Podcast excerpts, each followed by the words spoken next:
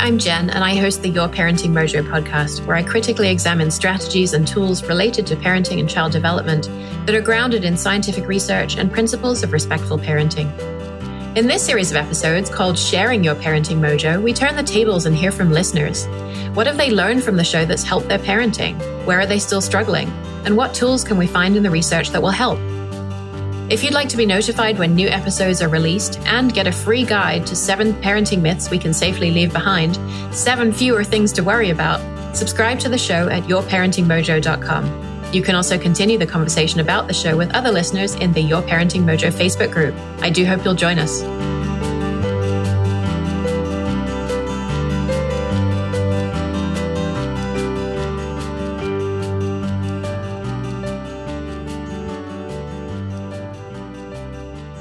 And welcome to this new segment of the Your Parenting Mojo podcast, which we're calling Sharing Your Parenting Mojo. I'm here today with listener Jess, and we're going to talk about what she's learned from the show about having developmentally appropriate expectations for our children and also white privilege. And we'll chat about how mindfulness can help us to be better parents. Stay tuned if you need some help with that to learn about a challenge that I'm going to run on exactly this topic in just a few weeks. Hey, Jess, do you want to tell us a bit about yourself and your family? Hi, yeah, sure. Thanks so much for having me. My name is Jess. My husband is Taylor. He is a marketer in an IT company. We are the parents of a very busy, almost two year old son, and we have another baby on the way due in October. So we're very busy. Congratulations. Uh, thank you. thank you. It's very exciting. I'm a maternal mental health therapist, so I work with moms who are either pregnant or have new babes and are struggling with kind of a variety of things from birth, you know, relating to birth and postpartum. But I've been a social worker for about 10 years, so that's us. All right. And you have a business as well, don't you? Yes, yes. So I work in private practice as a maternal mental health therapist and a postpartum doula. I work at a couple clinics uh, here where we live in southwestern Ontario, and then I offer some online counseling as well. Again, geared towards moms who are pregnant or have new babes and are struggling maybe with those postpartum adjustment challenges as well as uh, pregnancy and infant loss. Uh huh. Wow, that's uh, some heavy stuff and some lighter yes. stuff in there as yeah. well. So let's talk about the show. Uh, you've been listening for a while now, is that right? Hmm. Yeah, I think I came across you probably when my son was just little. I was actually a follower of Janet Lansbury oh. and the RIE approach, and through my searching for other resources, I found you. uh-huh. well, welcome. What have you learned from some of the episodes that you've uh, enjoyed? Oh man. Well, most recently, I think, you know, your white privilege and racism ones have really struck a chord with me. You know, as a social worker, it's something that's been at the forefront of my mind. But I think it's really driven home for me how important it is for my husband and I that our son is raised with this awareness and knowledge of the privilege that he has. Um, what that gives him and and you know what he needs to do to kind of offset that and help others as he grows. I think it's really made me realize how important that is. And I, your last couple episodes have given me some really great, you know, hands-on tools in terms of conversations I can have with him. I love the conversation you had about kind of balancing the child-led, you know, approach to development that RIE really encourages, but also how do you manage that wanting to cultivate certain values within your family. Mm. Yeah, it's been such a challenge for me. yes. So I found that conversation really helpful. And, you know, just again, I think just being aware that I need to figure out how we're going to implement this in our family and what those conversations are going to look like and how do we balance, you know, wanting to give our son, you know, the advantages that we can afford and that we want to give him, but without perpetuating these systems that we don't like, but, you know, obviously we benefit from. Yeah. Um, We've been having discussions about the Canadian specific context as well in the Facebook group. Have you seen those? Yeah. Yeah. Somebody said, I'm really interested in some more Canadian specific examples. And I think the impression that Americans have is is that you know, Canada's this lovely place where everybody's really nice. and that's true. But there's also a problem with racism towards Black people, towards Muslims, uh, towards a variety of groups that you might expect. And we just sort of, we don't think about it. We think it's not there. And there are a number of people telling us, you know, yes, this is here, this is real. And we yes. need to deal with this in Canada just like we do in other countries as well. Well, and I, I think, you know, the flip side of that coin is in Canada, I think there's lots of people who think the same thing. Like, we're not as bad as the US. Um, Um, and I don't know if you've followed Ontario politics at all, but we've certainly recently gotten into a position, maybe not the same, but it's close to what's going on in the US. And you know, we now have a leader that certainly I think probably shares some of Mr. Trump's values. And it's, ah. you know, really concerning for me as a parent and, uh, you know, just wanting to do my part in challenging that. Yeah. Yeah. No, I hadn't heard that. That's, uh, yeah an interesting development. Okay, so that's sort of that big topic, and then the yeah. other thing that you had mentioned was around uh, sort of being ready for your child's developmental stages hmm. and and not sort of getting out in front of those and expecting things that aren't there. Can you tell us more about that? Yeah, well, I mean, I think a theme that I've picked up on, you know, from RIE and just from your podcast is you know these expectations that we have as parents and especially our society has on these little tiny human beings that maybe they're just not ready to meet but those things are also really frustrating to us as parents and the importance of how we kind of manage those frustrations and how we respond in a way that is useful. You know, I listened to your podcast on emotional regulation this morning, and it was talking about how, you know, young toddlers need to be told over and over again, you know, prohibition. So if you tell them, you know, no, you can't put the marker on the wall, they can't remember that. You mm-hmm. have to tell them over and over again. But that's so frustrating as a parent. and, you know, I just, I see with my clients that I work with, you know, the moms that I work with, this constant theme of dealing with, you know, frustration and overwhelm and irritability that leads to us responding as a parent in ways that we don't want to. Mm-hmm. So, something that's come up for me just on my own parenting journey and through my work is how mindfulness can be a tool to help us with that. Mm. And so I've just like on my own been trying to improve that and working on it with my clients and just wanting to learn more and more about how mindfulness can be a tool for parents.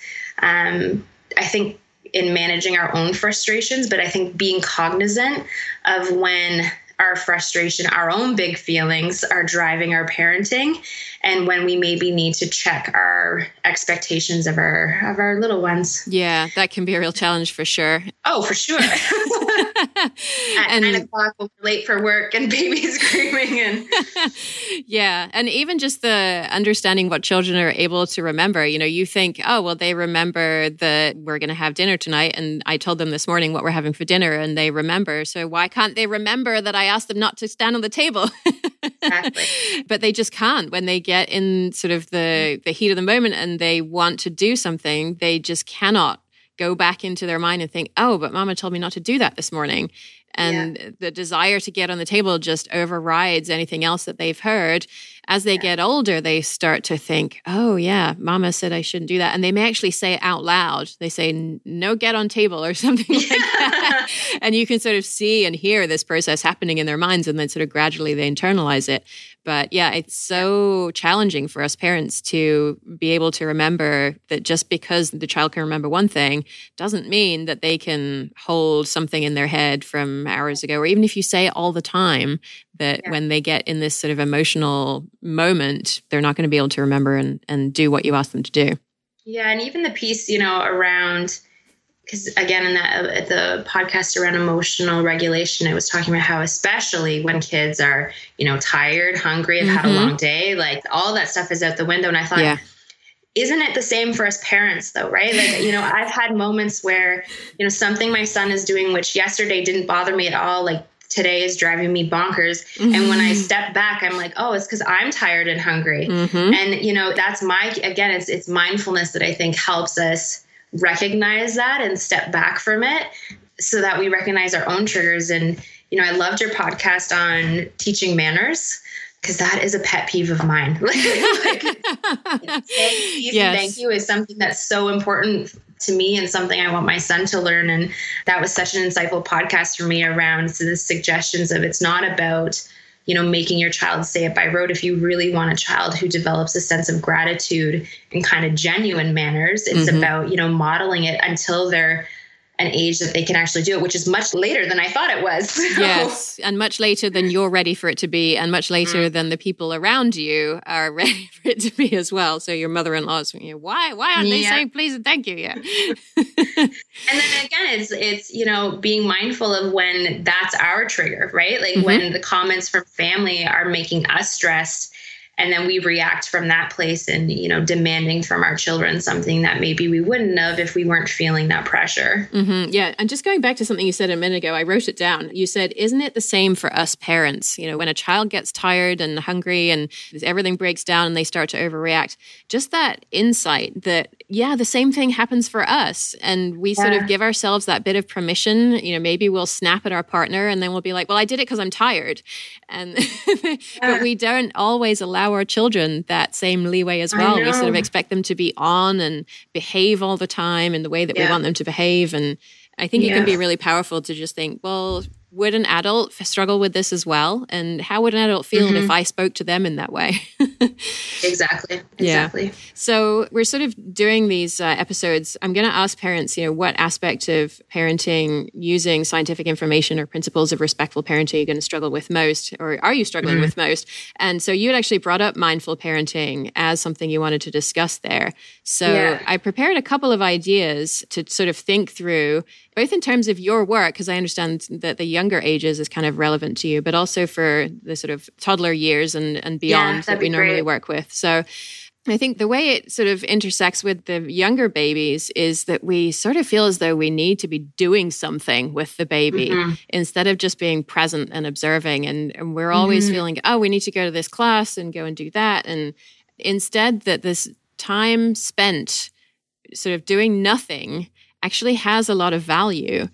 And yeah. Magda Gerber, who was the founder of Resources for Infant Educators or RIE, distinguished between what she called wants something quality time, which is when you're working with the baby to do something like changing a diaper.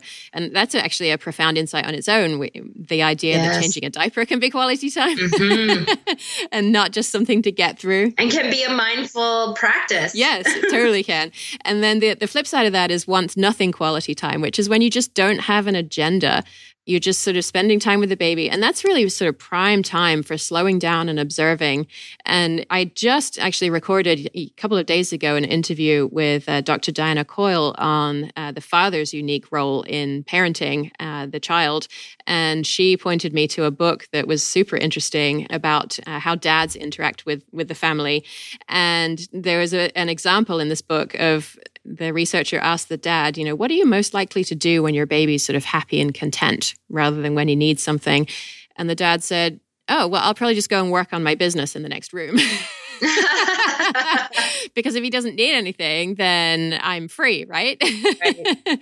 and so that really, I think, is a huge opportunity to just sit down on a rug next to your child and have this kind of shared gaze and where you're looking at the baby and the baby's looking at you and you're just having sort of really quiet, gentle interactions. Mm-hmm. And that is really critical to building attunement where your baby learns how to respond to you and you learn their signals and mm-hmm. of course, that leads to attachment. And we did a whole episode on attachment yes. with, with Dr. Yes. Slade on that.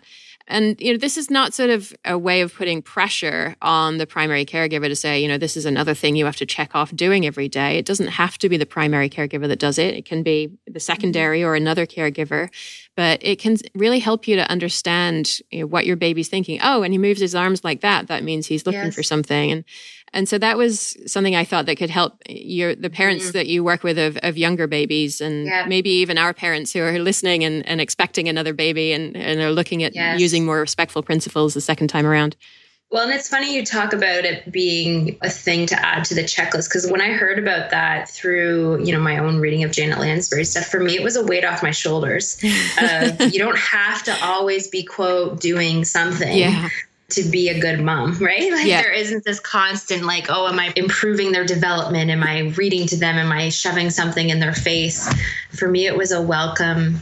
It's okay to do nothing. Mm-hmm. Yeah. And that's a great way of looking at it. You could use that instead of going to a mom and baby music class, which is fine to do if you enjoy it and your oh, baby seems sure. to enjoy it, but it's not necessary. And spending time, just the two of you on the rug, is, is another fine way of spending that time. Let's go some of that mom guilt, I think. yes. We don't need that stuff. no. And then as the child gets older, I think the struggles sort of shift a little bit because they tend to be related more to our own issues and they get so triggered when our child does something we find frustrating. Yes.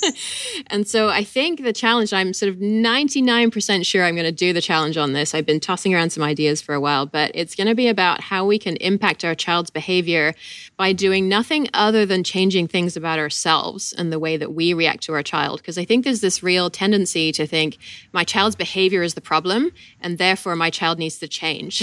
Yes. when in fact, we can change a great deal about our child's behavior by the way that we show up for our child. Absolutely. And so the example that I like to give, and this this sort of builds on the emotion regulation episodes that you were talking about earlier, and you know the moment when your child breaks a vase or breaks something that's really important to you. mm-hmm. I, I think one of the key things that you can do there is to find a second of pause in between the child's action and your response. And a really interesting way of doing that can be to sort of set up this nightly meditation routine. And I'm not talking, you know, a half hour thing where you sit cross legged on the carpet mm-hmm, mm-hmm, when you'd really yeah. rather be in bed. But right before you go to sleep, if you just lie on your back, put your hand on your heart, and just kind of notice the sensations that are going on in your body, notice that you're feeling restful and relaxed and you're getting ready to go to sleep and that you feel calm and collected and you know with your hand on your heart just kind of notice these sensations in your body and then when you're in that moment the child broke the vase put your hand on your heart mm. and what you mm. may find is that that action just allows you a second of pause and when you mm-hmm. first do mm-hmm. this that second of pause is going to come and go and you're going to overreact just as the way, right, yeah. that you've always done and that's fine the second sort of step in this three step process that i find that people often go through is you find that second of pause and then you recognize that what you're about to say is probably not going to be the most helpful thing that helpful. you could say. and then you realize, I can't stop myself. This is coming out anyway. And you sort of, you may still snap. You may, may still engage in the way that you didn't want to engage. And for me, that can be kind of the frustrating period when you're like, but I know better. Why, yes. why can't I stop doing this? And it can last for longer than you want. But eventually, what you're going to be able to do is find that second of pause and lengthen it and use that time to reevaluate your response. So you could say to your child something like, Oh, I feel myself getting so angry. I need to sit down for a minute and think. And then that gives you another few seconds. And then in that time, you can consider the child's motivations. And I love something Alfie Kohn says here. He says uh, something like, assume the best intentions possible, consistent with the available evidence. Did your child intentionally break the vase? Probably not. Should you have mm-hmm. maybe put it somewhere where they couldn't break it? Yeah, maybe so. And so, in sort of going through this process, you may find it's not like, oh, I'm so angry and I'm going to cover it up and I'm going to tell my child I'm not angry. It's just, okay, I, I see what happened here and I'm not angry anymore. And that allows me to change my response to my child, which changes the child's response back to me. I love that. Thank you. That's what I'm going to use and share with some of my clients. And I think even you know sharing it with my son like having that part be part of our bedtime routine and mm. encouraging him to you know do the same when he's not feeling well. Ooh, you're taking this one step beyond. I haven't even I done like that with that. Karis yet. yeah, we totally should give that a try. Yeah, we've been using a lot of. Uh, there's a series of books by a woman named Elizabeth Crary, and one of them is called "I'm Frustrated," and that has a series of tools in it that she can use. You know, it's okay to stamp your foot. It's it's okay to cry. It's okay to do four or five or six other different things, and I can remind her of those things. So I've been doing that, but I actually hadn't thought of of having her do the hand on the heart thing. So I I might try that. What age would you say those books are good for? They are awesome for probably around age three to six ish. Okay. Yeah. Yeah. So any younger than that, and the child might not sort of get it. You know, a really verbal two and a half year old could probably start to get it. And you'll uh, obviously need to remind them the first number of times, you know, oh, what are some of the things we learned about in your book you can do when you're frustrated? Because I see that yeah. you're so frustrated right now. And then that can sort of open up, oh, yeah, I remember this. And, and you can say, oh, I remember there was this, this, or this. And then they can choose what they want to do. So, but yeah, we're going to try give that a try and see how it goes. So, thank you. yeah, you're welcome. well, thanks so much for joining us. It was such fun to talk with you. Oh, thank you for having me. Can you remind us where our listeners can find you? Sure. So my business website is uh, Jessica Barnes, and that's B A R N E S dot C A. And that has all my maternal mental health and postpartum doula services listed there. So awesome. I'd love to hear from people. Super. Well, thanks again. And for listeners, do subscribe to the show at yourparentingmojo.com if you want to be notified about the upcoming Mindful Parenting Challenge that should be coming out in just a few weeks. Thanks for joining us for this episode of Your Parenting Mojo. Don't forget to subscribe to the show at yourparentingmojo.com to receive new episode notifications and the free guide to seven parenting myths that we can leave behind. And join the Your Parenting Mojo Facebook group for more respectful research based ideas to help kids thrive and make parenting easier for you. I'll see you next time on Your Parenting Mojo.